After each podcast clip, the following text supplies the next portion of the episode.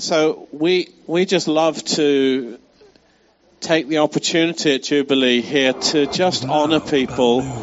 And you know, there are some people that there are some people who are gifted, and there are others who are people that are gifts. So there are gifted people, and there are people that are gifts. And I just want to say to you that Simon is a gift to us. He's a gift to us. He's a gift to the body of Christ. And we, we prayed Simon in long before he knew it. We said, Lord, will you give us a teacher amongst us? And Simon is a teacher. And he came with Becky, who's a prophetic pastor as well. So we got two for the price of one. What an amazing couple. We love them. We love their family. And Simon, we just want to receive what you've got for us today. We know that you've got a message from God, and you've even got teacher like illustrations. I trust you're not going to use me in any of the demonstration. I'm slightly nervous about that, but can we just welcome Simon as he comes to speak to us?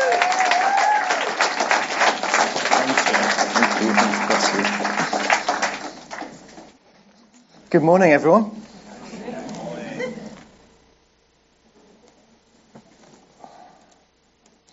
If you've got your Bibles with you, it would be great to open them at this point um, to Luke chapter 23. And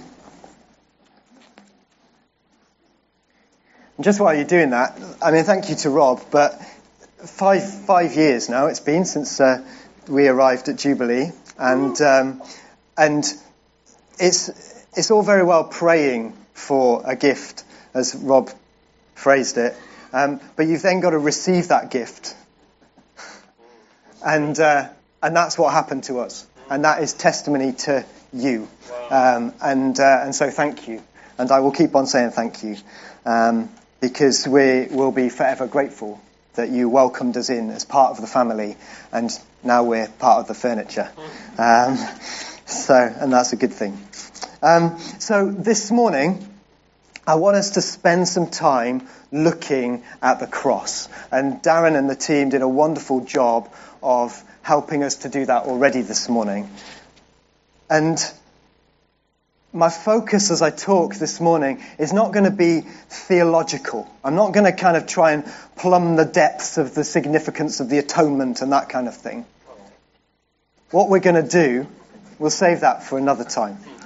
There's nothing wrong with that. But today, I feel really stirred that we should look at the narrative in the gospel and just stop and look at it. And so we're going to pause. We're going to linger for quite a long time on these few verses in the hope really that the, the magnitude of those events on Good Friday and what Jesus achieved really kind of sink into our hearts afresh. I think the cross can become so very, very familiar to us. Every year, Palm Sunday, Maundy Thursday, Good Friday, Easter Sunday, hooray, and we're off and running again. So easy to let it slip by, and sometimes I wonder if the biggest mystery about Easter is just how they figure out the date of when it happens each year. Or actually, actually, we should allow ourselves, open ourselves up to be shocked by the cross to be stunned by it, to be stopped in our tracks by it. Because it's only in that place that we will then see the magnificence of His grace towards us and the love which He demonstrates so clearly on the cross. It's when we draw near to the cross that we see our Saviour in full technicolor. As we see the nail prints in his hands, as we see the wounds on his back, as we see the crown of thorns on his head, that's when we see him as he truly is, the Lamb who was slain and now sits in glory forever and ever and ever. So that's where we're going this morning. So I hope that's okay. Um, we've got, hopefully, um, a, the reading, the passage, will be here. So if you want to follow in your Bibles, it's Luke chapter 23. It's verses 33 to 49. And uh, this is the actual Bible being read to us in the NIV translation, but with pictures. So um, over to the technical team.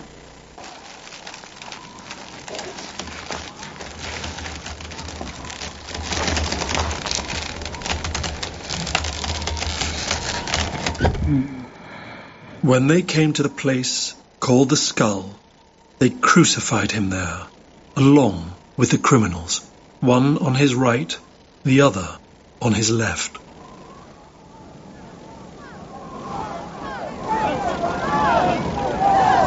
Jesus said, Father, forgive them, for they do not know what they are doing. And they divided up his clothes by casting lots. The people stood watching, and the rulers even sneered at him. They said, He saved others. Let him save himself, if he is God's Messiah, the chosen one.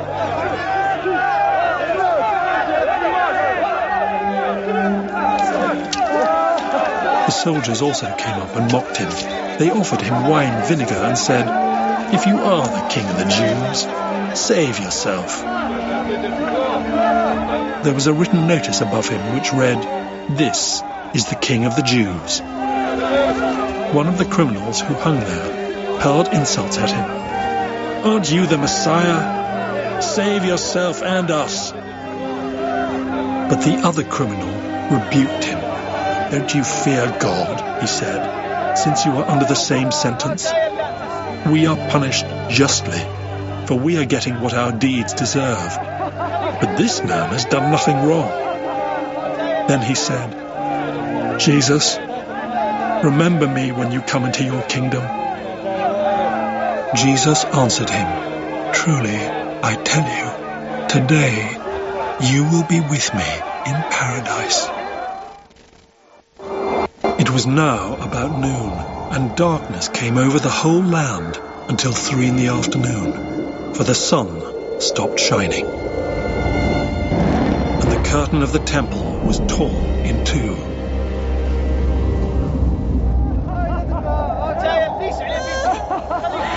Jesus called out with a loud voice, Father, into your hands I commit my spirit.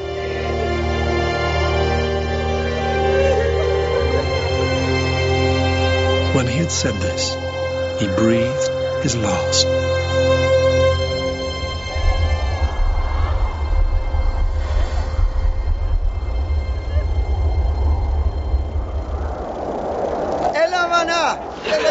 The centurion, seeing what had happened, praised God and said, Surely this was a righteous man.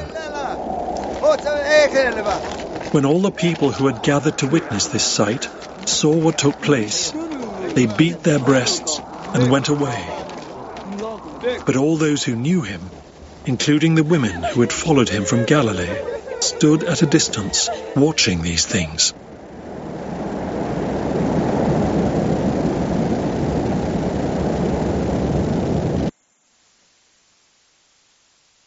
Jesus, we draw near to you now. These events of Good Friday were so significant, so earth changing, so history shaping. And so we come with a careful approach to stand before your cross, to gaze upon our Saviour who was crucified. Would you guide our thoughts this morning? Would you guide our words, guide my words as we look at this story? And would you stir our hearts afresh? Would you speak to us by your Spirit? Would you draw us closer to you? May you fill our vision. May you be magnified this morning. And challenge us again. Challenge us again with the message of your cross. And may we fall more deeply in love with you, Jesus. Amen. So we're going to look for a while at Jesus.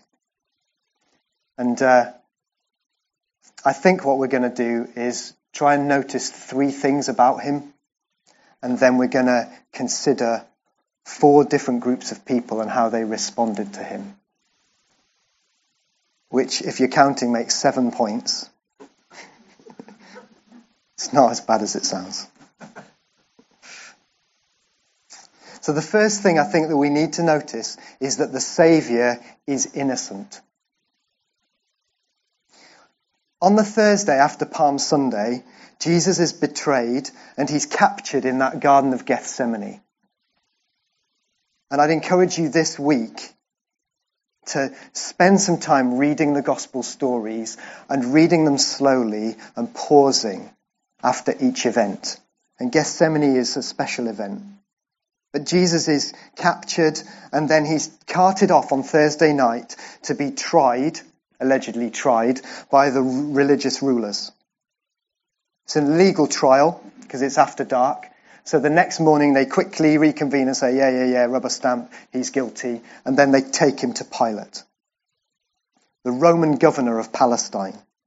And Luke is very, very careful in his account of Jesus' trials, uh, the, the interactions with Pilate, and he details Pilate's decision. So earlier in chapter 23, in verse 4, we read, um, Then Pilate said to the chief priests and the crowds, I find no guilt in this man.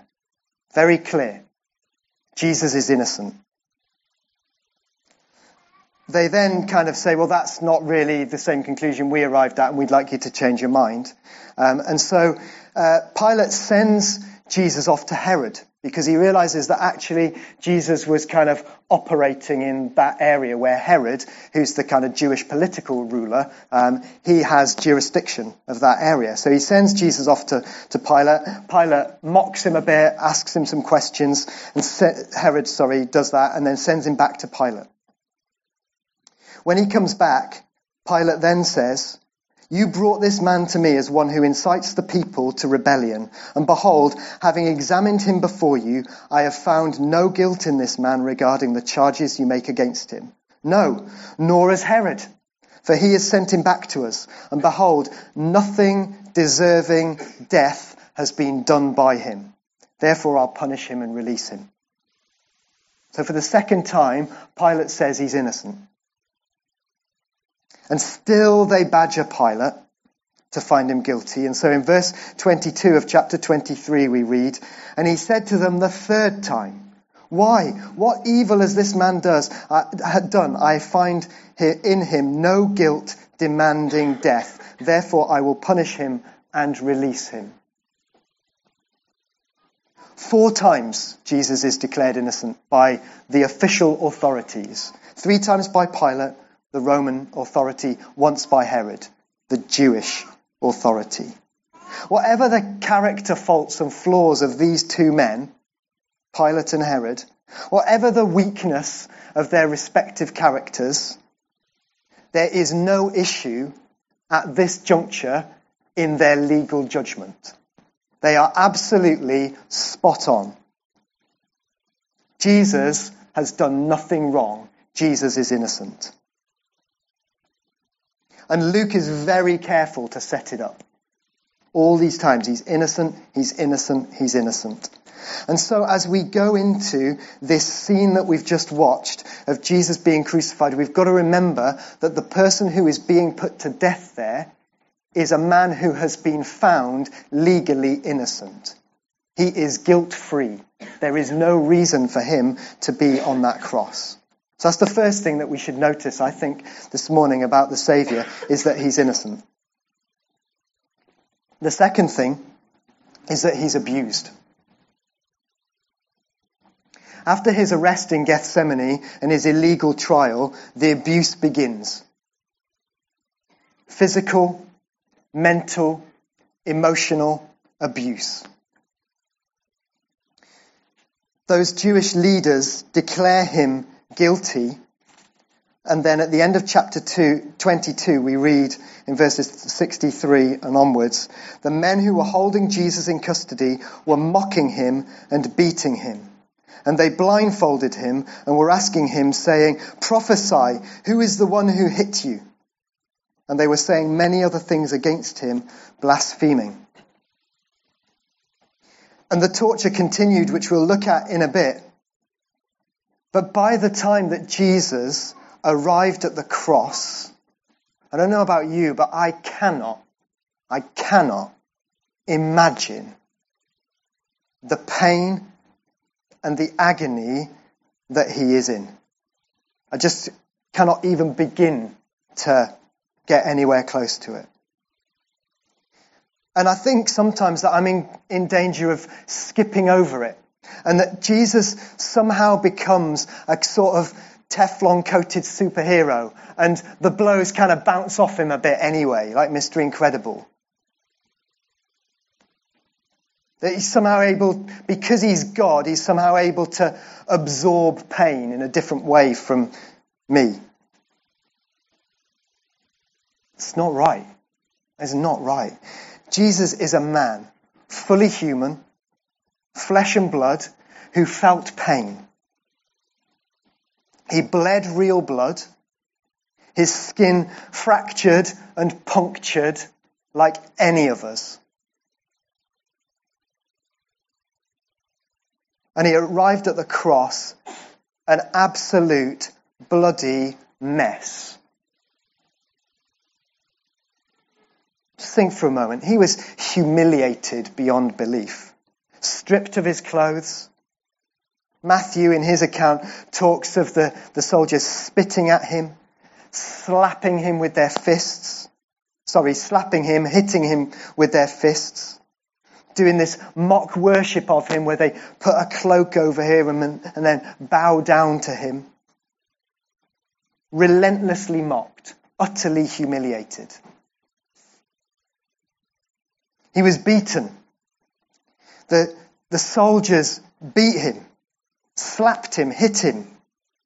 They placed something like this on his head a crown of thorns, which they rammed onto his head, and then while it was on his head, it says in one account that they took sticks and they beat him over the head with it so that this would be forced in even further.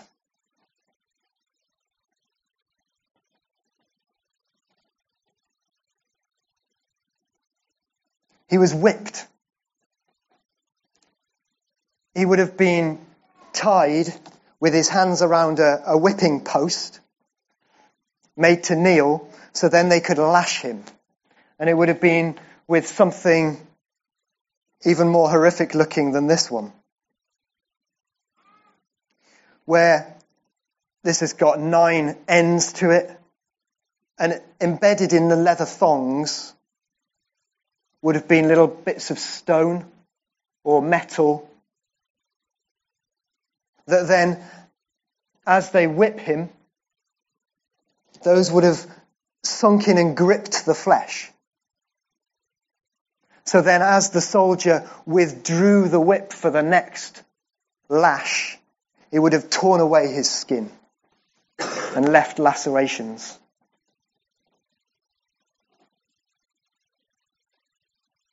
So vicious was this type of whipping that some criminals never actually made it to the cross because they'd have died because of the whipping.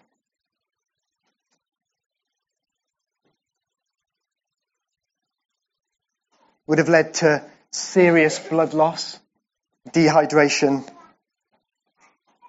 immense and intolerable pain. And when they finished doing that with him, they made him walk through the streets. They tried to make him carry the crossbeam of his cross, but um, he couldn't manage it. And so he would have been dragged, really, crawled up through the Via Dolorosa, through the main street through the city. Romans did it as an example to those around so that no one else would think of kind of any sort of insurrection or crime and they would have made their way out to the place of the skull, Golgotha. It was called that because it was like a rocky outcrop that looked like a skull. On the main way into the city, again as a deterrent. And that's where he'd have been crucified. And at that point, he would have been stretched out on this crossbeam, the patibulum it was called, with his arms sort of arched in a V shape, and then nails driven through his wrists. In between the two bones, so that it didn't tear too much, but avoiding an artery so he didn't just bleed out, because they wanted the pain to continue. And once his arms were attached, that would have taken at least two of them, one to kneel down on the inner bit of his elbow to hold him in place as the other one hit the nails through. Then his, he would, his legs would have been stretched out on the, well, they'd probably have hauled him up at that point. And then as he's hanging just by his wrist, they'd have then levered his body up a bit, bent his knees, crossed over his ankles and nailed through there to hold him in place. So that there was enough leverage in his knees to allow him to lift himself up so that he could breathe. Because if your arms are like that, you can't breathe, so you have to open your lungs up. Most crucifixion victims died from suffocation in the end. So in, in immense pain, but they actually die from not being able to get enough air which is why we read they come round later on and break the legs, so they can't lift themselves up anymore. It just finishes that end bit more quickly. The Saviour, our Saviour, our Jesus, was abused beyond belief. My imagination, my vocabulary get nowhere close. I hope yours get closer.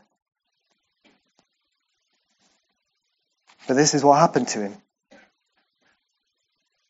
And I think that's the second thing Luke wants us to notice is that this Jesus is hanging on the cross so cruelly, racked with pain.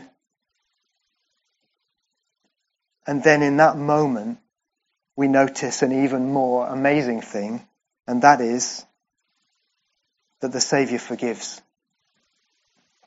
The Savior forgives.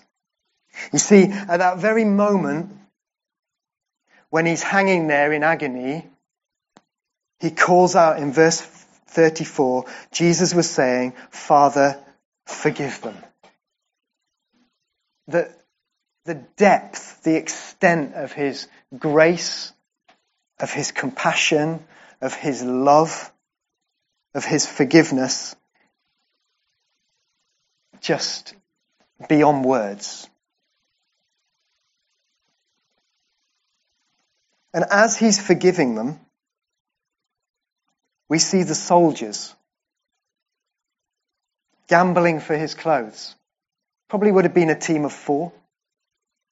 And so they divide up his clothes into four different lots and cast, cast lots for them, play dice for them. Looking for a bit of entertainment as their victims die, because what else is there to do? Their work's done. They just have to now wait for nature to take its course. But Jesus had a tunic that was woven of one piece. And so that was like the special thing. So they were trying to win that in their game. Just catch the irony of this.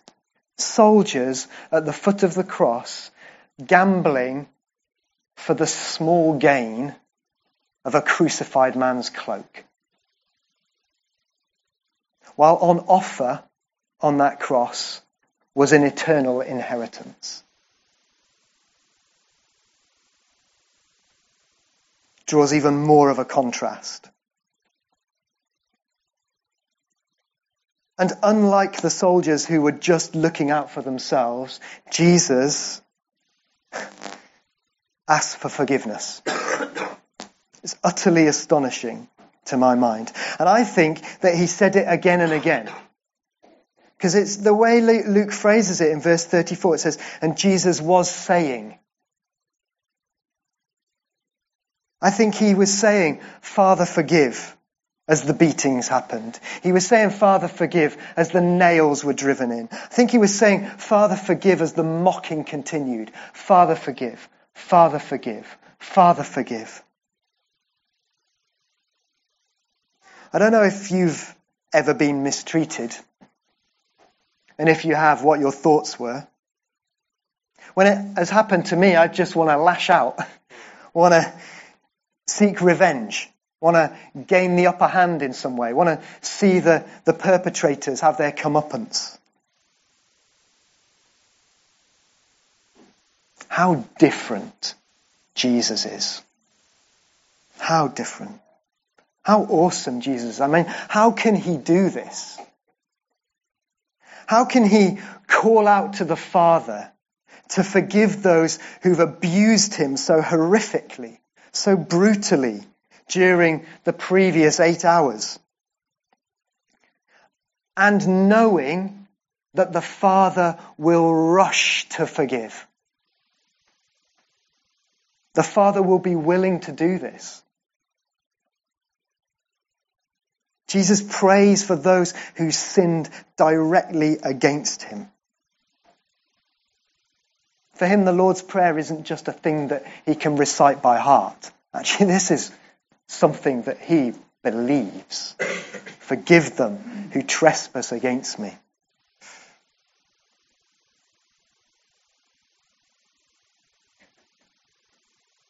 And what's again interesting in Luke's narrative is that after Jesus asks for forgiveness, it's after that that the mocking continues. Just read on. The people are looking in verse 35, and then the rulers are sneering. He saved others. The soldiers are mocking, verse 36 and verse 37. Then the criminals join in and hurl abuse at Jesus. This is after he said, Forgive them.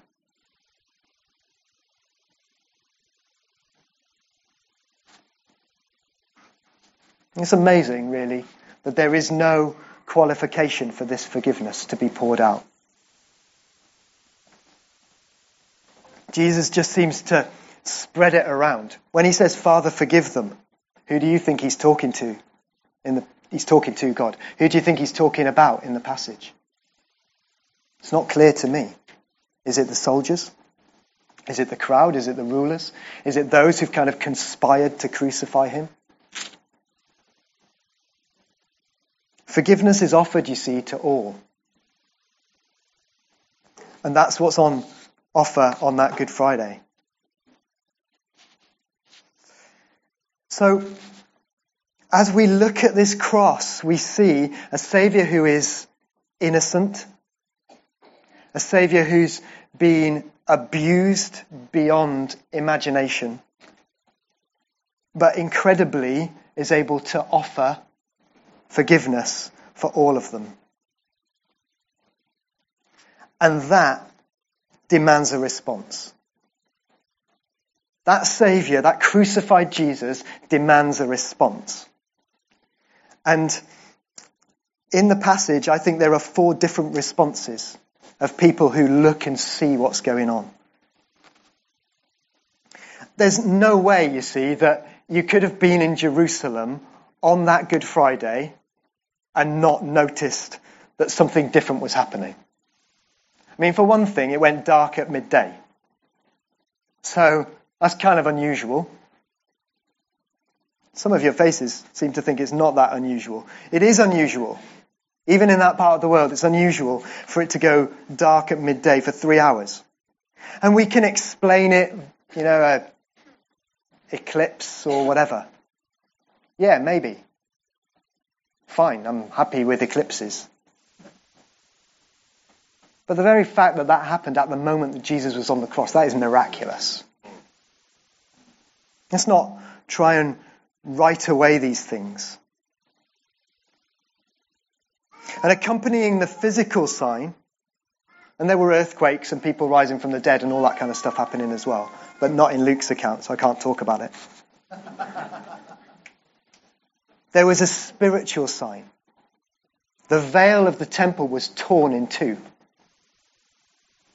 You see, inside the temple was something called the holy place. So people were allowed inside the outer courts, inside the temple surround, and then there was the holy place, and only the priests were allowed to enter.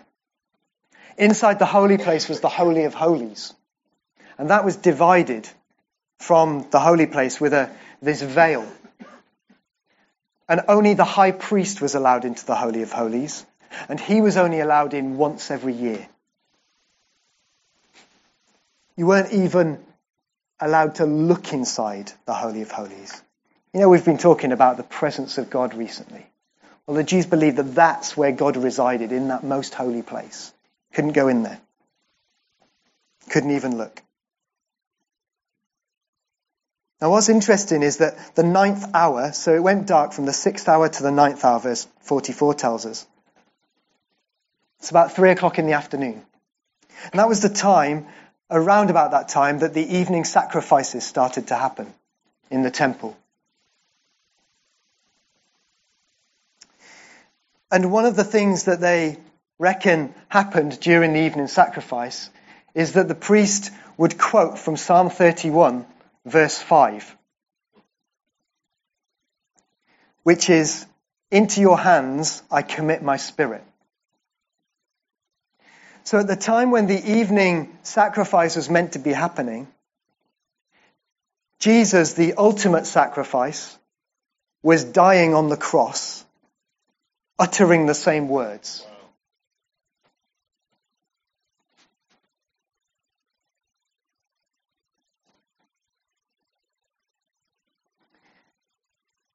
And having said that, verse 46, Jesus breathed his last. He cries out with conviction, with full assurance. He commits himself into the hands of the Father. And following all that suffering, all the pain, all the agony, all the hurt, the separation, the anguish, he cries out in a loud voice and he dies. He actually dies. This is really, really important. Really important. He dies the one who is the creator of all things, in whom everything holds together, the one who brought people back to life, both physically and spiritually, that one, he's the one who dies. The one who has lived from eternity past always been alive, always been in existence, always dwelt in glory with the Father until these 30 odd years. He's the one who dies. God on a cross dies.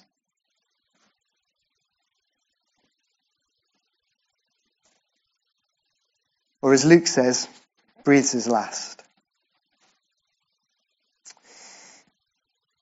And by the time this happens, I don't know whether you noticed in the narrative, but no longer are there any sneering rulers around. No longer are there any gambling soldiers or mocking bystanders. They've all faded from view. But there are some other people who Luke tells us about. So let's talk about the crowd first. You see, the crowds see what's happening and they despair. They've been there throughout. Verse 35, the people stood by looking on. And then verse 48, and all the crowd who came together, wait for it, this should horrify you. And the crowd who came together for this spectacle when they observed what had happened, began to return to their homes, beating their breasts. Some of these crowds would have seen the public trial, would have seen the reaction, the declaration of Pilate that he was innocent, would have seen the brutal beating of Jesus, would have followed him through the streets to the cross, would have watched the, what happened there at Calvary, some of them may even have been shouting just nine hours earlier, for him to be crucified, joining with the crowd, getting caught up in the euphoria of festival week.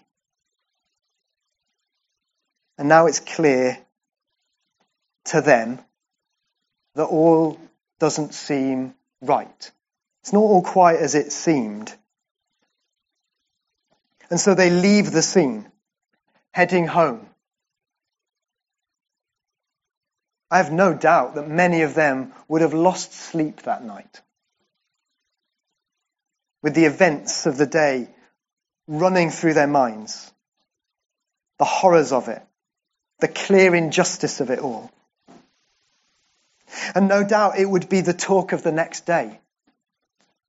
The next day was the Sabbath, the Sabbath of Passover week. That's a special Sabbath. They celebrate the Passover on the Thursday. And then on the sun- Saturday, they rest and live in the good of that. But as they leave this scene here, they're beating their breasts. Despair, mourning, remorse, recognizing injustice, grief, I don't know, whole mixture of things.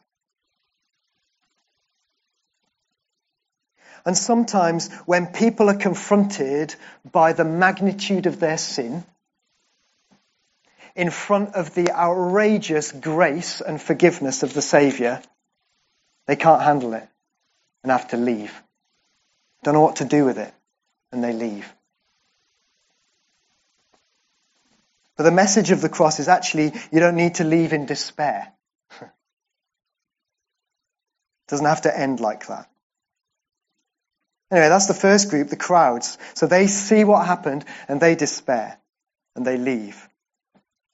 The second group is Jesus' acquaintances. Verse 49 All his acquaintances and the women who had accompanied him from Galilee were standing at a distance, seeing these things. So you've got this group of people who've been traveling around with Jesus, and they stand far off, watching, watching things unfold over there. They must have been in shock.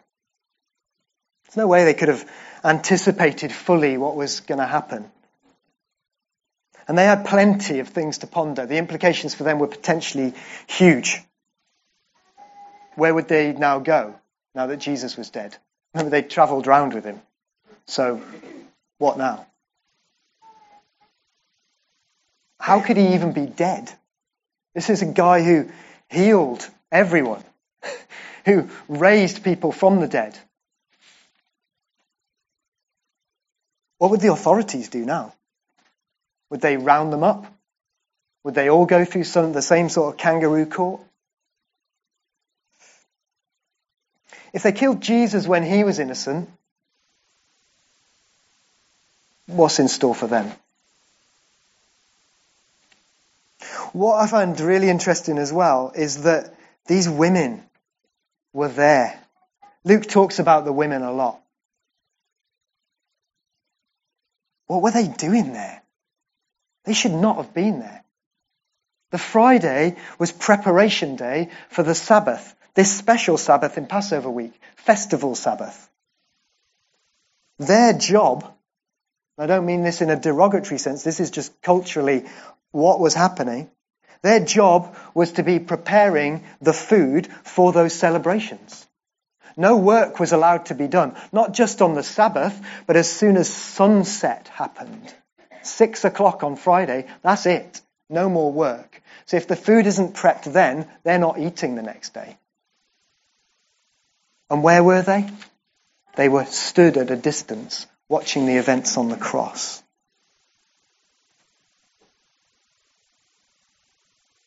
There's a kind of cultural shock in the verse that we kind of miss.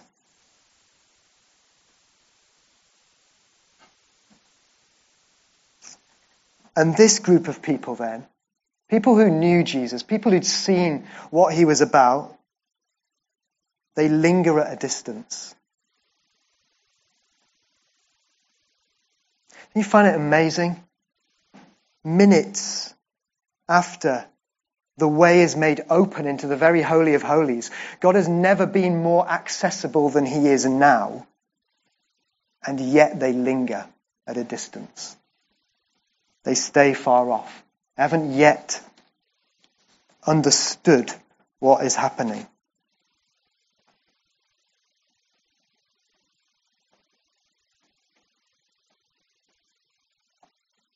The third group are the thieves. This is going back a bit because this happened just before Jesus died. In fact, before it went dark. But these thieves sum up everyone who ever lived. You're either one criminal or you're the other criminal.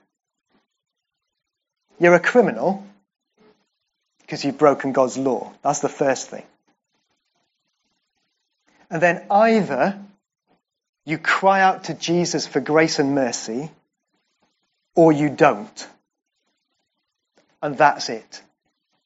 I could preach a whole sermon on that. I'm not going to. I'm going to restrain myself. But we need to notice it.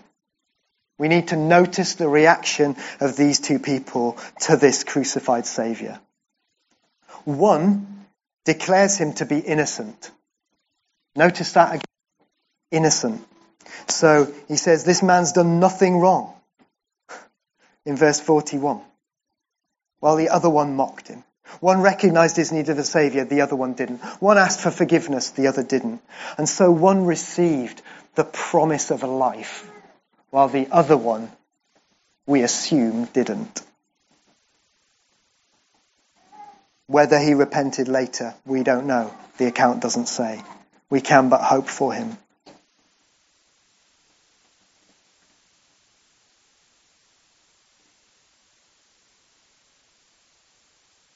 Sorry, the clock threw me. It's 10 past 11. We're good for time.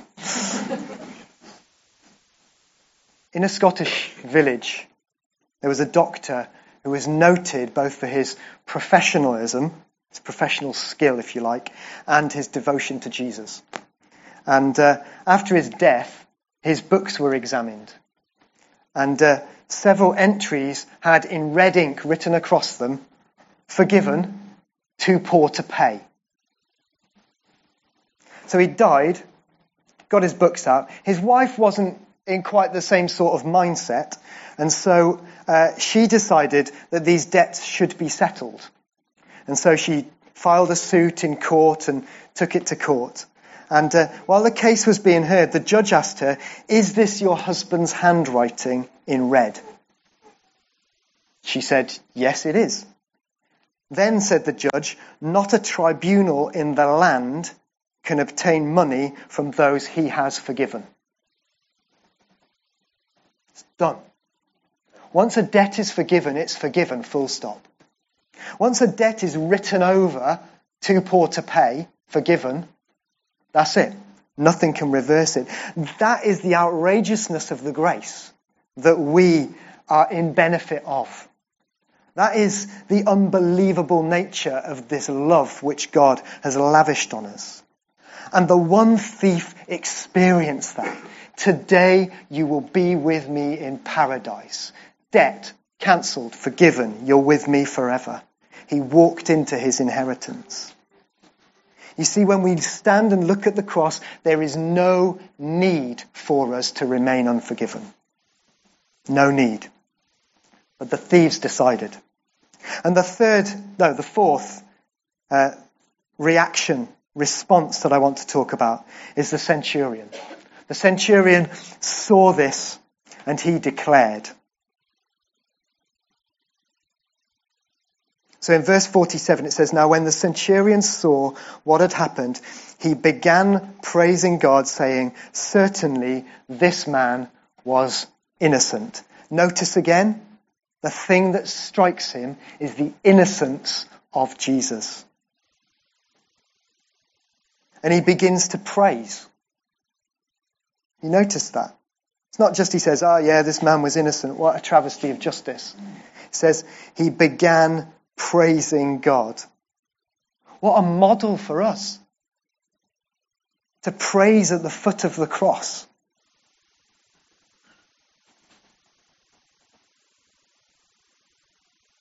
And so these groups of people gather around the cross. You've got God's chosen people. The, the crowd had been mainly Jewish. You've got Gentiles, this centurion. It was a Roman. Didn't know anything of the grace of God. Yet he's the first one to praise. You've got these women who should have had other tasks to be doing. You've got the criminal underclass alongside him. You've got people who've hung out with Jesus for years. And they all respond. They all respond. Some of them see what happens and walks away, despairing. Some of them see what's happening and just stay far off. Some of them see what's happening and throw themselves on his grace and mercy. And some of them see what's happening and start to praise. You know, this Easter, you have that same message. That's what you carry. You carry the message of a crucified Saviour. And that will demand a response from whoever you share it with. And all of these responses are valid. Not all of them are good, all of them are valid responses. And so expect a mixed reaction when you share it. And I know there's another bit to the story. But even though it's only quarter past 11, I can't go into it.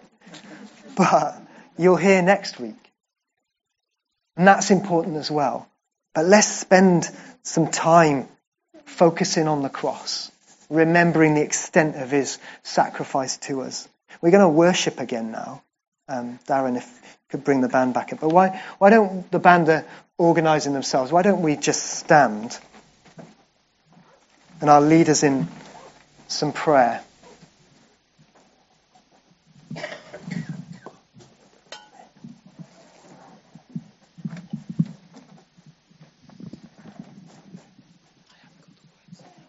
Let's just uh, close our eyes.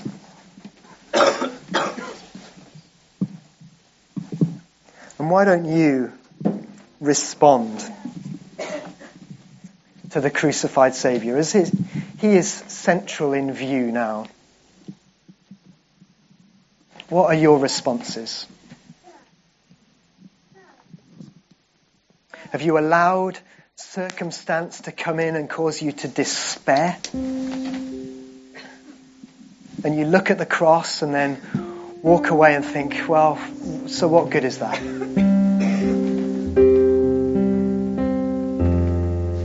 Or do you look at the cross and it's just become a bit distanced, a bit familiar?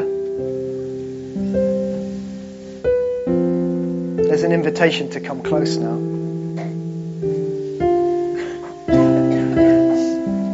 I'm sure that for many of us in the room, I know that for many of us in the room, we have reacted like the second thief and said, We need your mercy, Jesus. But if you haven't done that, you need to hear that there is free forgiveness on offer for you today. And you can come on in. You can draw near to that Savior, near to that Jesus. And maybe it's that you're in a place to praise. To praise this crucified one, this one who did it all for us, this one that death could ultimately not hold, and yet he went through the suffering for us. And so as we worship now, just draw near. Let Him fill your gaze once again. Enjoy, enjoy His presence. Enjoy His intimacy. Jesus, we come to you now. We come to you now and ask, would you reveal yourself afresh as our Saviour and friend, the one who has suffered so much, who is in order to defeat and conquer death.